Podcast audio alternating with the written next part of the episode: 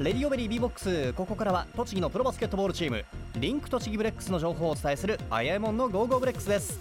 今週もレディオベリーのブレックス応援団長井出あやえアナウンサー。よろしくお願いします。はいよろしくお願いします。今日はブレックスのキャプテンをお迎えしました。キューピーこと背番号13番ガードの安齋竜三選手です。よろしくお願いします。よろしくお願いします。よろしくお願いしますお久しぶりです。久しぶりです。今日は自慢のキューピーヘアがねちょっと隠れちゃってますあれニットよ帽をかぶっていて。はい。そうですね。まあでも寒いは寒いですよね。最近伸びてきちゃったんで、ちょっうん。とボサボサしてますけど。今日は特に宇都宮もね最高気温が今シーズン下から3番目って言ってましたよ。6度ちょっと。ね。こういう日って体育館で練習する時も冷え冷えですよね。あでも鹿沼の体育館はうん。一応暖房がついてるんで、ありがたいことに。はい。まあ場所によってはちょっとそうですね。ちょっと冷蔵宮庫みたいな。はちょっと暖房ないので、ぜひ暖房を入れてもらえたらなと思いますけど。そうですね。はい。ですよね。試合だとねお客さんもたくさん来てるからね熱気がちょっとあるんですけれども。突き指しそうですもんね。なんかこんな寒い中ボールをこうあパスとかしてたら。指が固まりますからね。はい。ね本当に上手にウォーミングアップしないとね怪我の原因にもなりますしねかつでね体育館の中で焚き火とかできないですからね。危険ですよね。はい。あの安西選手ははい。寒さは強い方ですか、強くはないですけど、まあ、一応雪国出身なので、ですよね。まあ、耐えることはできますけどね。えーはい。福島出身なんですけども、はい。あの今こう寒さと同じくらいこうみんなを悩ませているのが花粉症ですけども、ね。花粉症はどどうですか？僕は大丈夫ですけどうちの、まあ、最年長の武さんが武田選手。もうやばいって言ってもう元からない目がもっと長 もっと長くなってますねもう。細いんですけどもね、はい。もうもうそれがもっと細くなってもうシュパシュパしてます。すごい情報を聞いてしまった気がする。今聞いてないことを祈りますね武田選手が。あのでも花粉症で辛くても選手って薬飲めないじゃないですか。そうですね本当にねどういうふうに対策したらいいのか、どうしようもないって言ってましたけど気合で耐えるみたいな感じ目ですか？薬とかもうん。ダメみたいなんで、あそうなんですか？ドーピング。おおだからなかなか大変そうですけど、まあうん。僕は関係ないんで、冷たい、そうですね。えーでもねあの最近はアウェーゲームも続いていますから、はい。あの体調崩さないようにねはい。頑張ってほしいなと思います。でアウェーゲームといえば、うん。まあその土地その土地で美味しいものとかあのたくさんありますけどもそうですね。はい。何かこうエピソード的なことはありますかね？そうですね。まあ今までもね いろいろんなところ行ってるはずですからね。はい。はい。まあでも生ものとか美味しいところに行ってもやっぱ試合前とかだとちょっとね当たっちゃったりとかしたらあ次の日もう蹴り入れられますからあね。そこはプロとしてそこはぐっと我慢試合の後ならいいんだけどみたいな。多分我慢してますうねん。多分ですけど。あれ？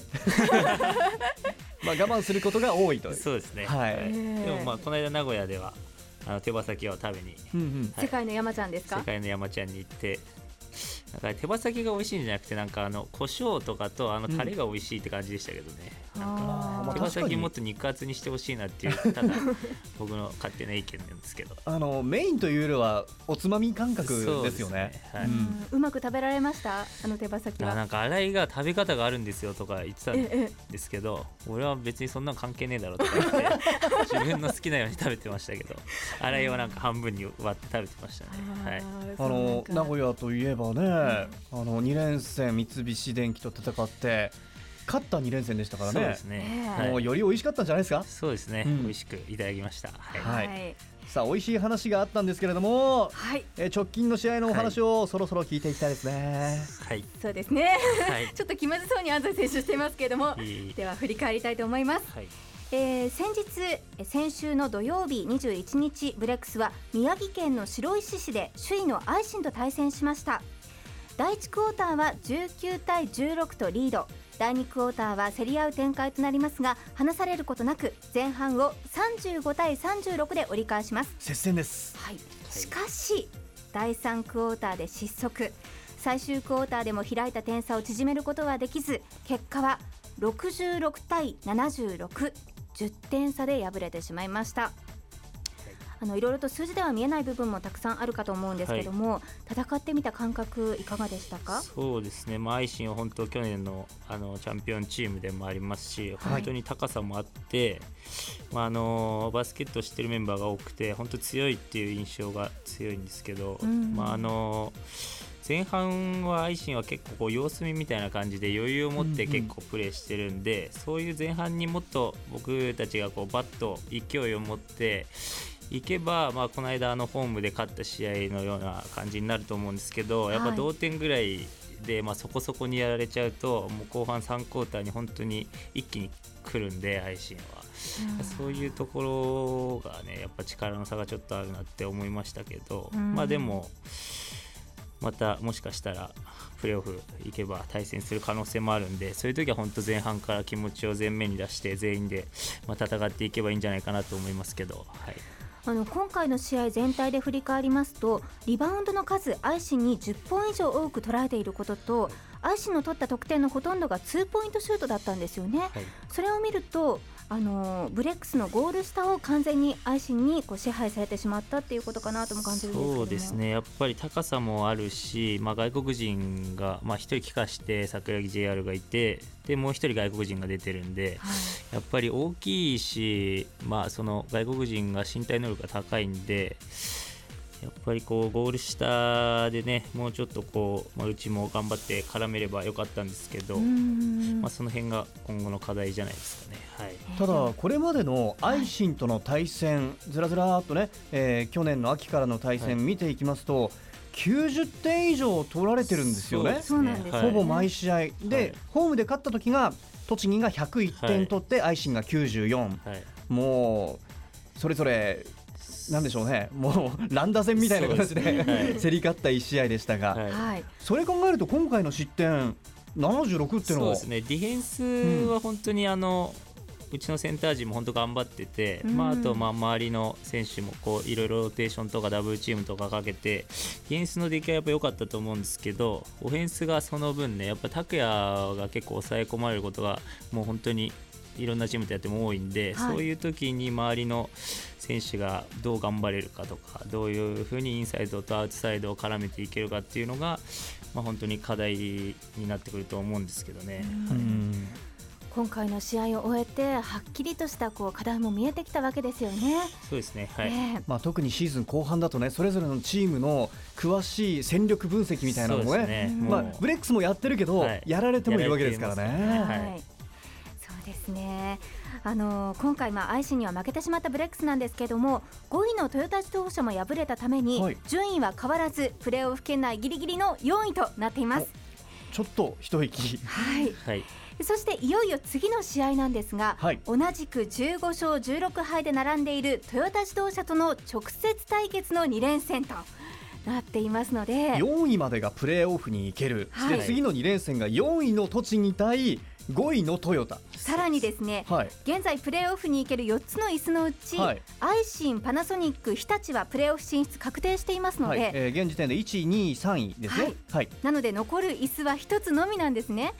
でそこで、えーブレックスそしてトヨタ東芝がシーズン残り4戦にして激しく争っているというそういう状況なんです。まあ、ギリギリのところで今ブレックスがちょい上に、そうですね。いるんですよねまあ気持ち上って感じですけどね。はい。えーでもねということは次に待ち受ける5位トヨタとの2連戦これ2つ勝っちゃえばね大手みたいなもんじゃないですか。そうですね。もうかなり重要な試合で、うんまあ、本当に2試合勝てるように、まあ、本当気持ちを出してやっていければいいなと思うんですけどね。まあしかもホームですしね、はいそうですね。まあうんでもトヨタもやっぱりずっとプレーオフ出てますし、うんね、そんな新規参入のチームには負けるわけにはいかないという気持ちがあると思うんで、その気持ちに負けないように、うんはい。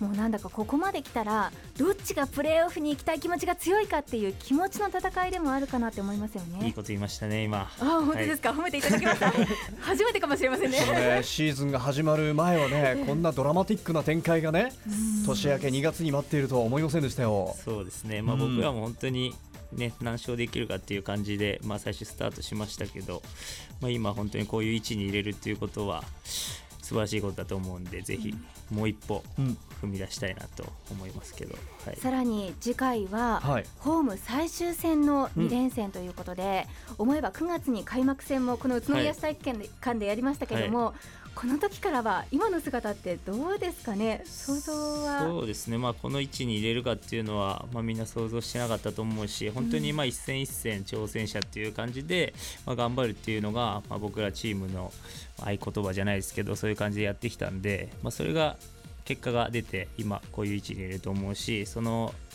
今週の試合が、まあ、ほ大事な試合でホームでやれるっていうのははい。本当に大きいことだと思うんで、うん。まあファンの皆さんと一緒に戦ってプレーオフを勝ち取りたいなと、はい、思いますけど。今週末2連戦そして翌週の週末にアウェーで、えー大阪でパナソニックとの2連戦、それで全部残すところ4試合でレギュラーシーズンが終わっちゃうわけですよね。そうですね。でもプレーオフに行けばまだ。3月にもたくさん試合もある。はい、セミファイナルもある。ファイナルもある。はい、まだまだ見ていたいですね。頑張るしかないですね。はい。はい。ガンガンこうプレッシャーかけられてる感じがしますけどね。え。あの安西選手今日はせっかくお迎えすることができたので、はい。あの今残り4戦というところで、まだまだ試合は続くんですけども、は安西選手にとってブレックスってどんな存在なのかキャプテンとして今年1年間やってきて、はいちょっと聞かせていただきたいんですが。そうですね。まあ本当にこのリーグにあのこのチームが上がったっていうことはすごい大きなことだったし、まあ、僕もこのリーグでずっとやりたいと思って、まあ、小さい頃からバスケットしてたしてきたので本当にまあ夢がまあ半分叶ってるような感じではやってるんですけど、まあ、あのチームにもねいろんな選手が入ってきてやっぱお客さんもすごいいっぱい入ってくれてこの1年間あのホームの試合、まあ、アウェーもそうなんですけど、すごいいい雰囲気の中で僕らやらさせてもらってるんで本当に幸せだなとは思いますけど、はい。あの昨シーズンね JBL2 でも頑張っていてくれた、はい。えーキャプテンですが考えてみると昨シーズンもレギュラーシーズンで首位じゃなかったんですよ。はい。プレーオフ行ってからなぜかレギュラーシーズン勝てなかったチームに勝っちゃって優勝したわけですよ。なるほど。いいジンクスがあるわけですよ。そうですね。はい。はい。ということはこれプレーオフさえいければまたその先も期待したいと思います。そうですね。まあもちろんま厳しい戦いだと思うんですけれども、あまずはプレーオフに本当残れるようにはい。頑張りたいなと思いますけど。はい。はい。えそして、あのーもう本当にこう言ってほしい気持ちはあるんですけれども、1年目あ JBL3 人はい。1年目なんで、こうチャレンジャーの気持ちを忘れずに、そうですね。一はい。戦一戦なんかこういい試合でそうですね。お客さんに、ね。はい、楽しんでもらえればいいなと思いますけど。はい、はい。あのこれからも期待していますので、はい。頑張ってください。はい。平たく言うと勝ってください。はい。頑張ります ではですね最後になりますがファンとリスナーの皆さんにはい安西選手からメッセージお願いします。はい、えー、と本当にあのこの1年間、まあ、応援していただいて本当にありがとうございます。それで、まあ、本当に今週ね大事な試合で、まあ、ホームということでその力っていうのがもうすごい僕らにとってプラスになるんで、まあ、本当に大声で応援してもらって僕らも本当プレーオフのために勝ちをもぎ取りたいなと思いますんで、はい、よろしくお願いします。はいもう本当に今のメンバーで戦えるのもあと4試合、まあレギュラーシーズンではねそうですねレギュラーシーズンではねはい加えておきますね。そうですね。でホームでは次回が最終戦となりますので、はいぜひ皆さんしっかりと目に焼き付けてもらいたいと思います。はいえ今回は背番号13番ガードの安西隆三選手お迎えしました。どうもありがとうございま。した。ありがとうございました。あやえもんの Go Go BREX のコーナー。来週は宇都宮市内の中学校に出張してはい。収録という形でねおお届けさせていただきます。来週もお楽しみに。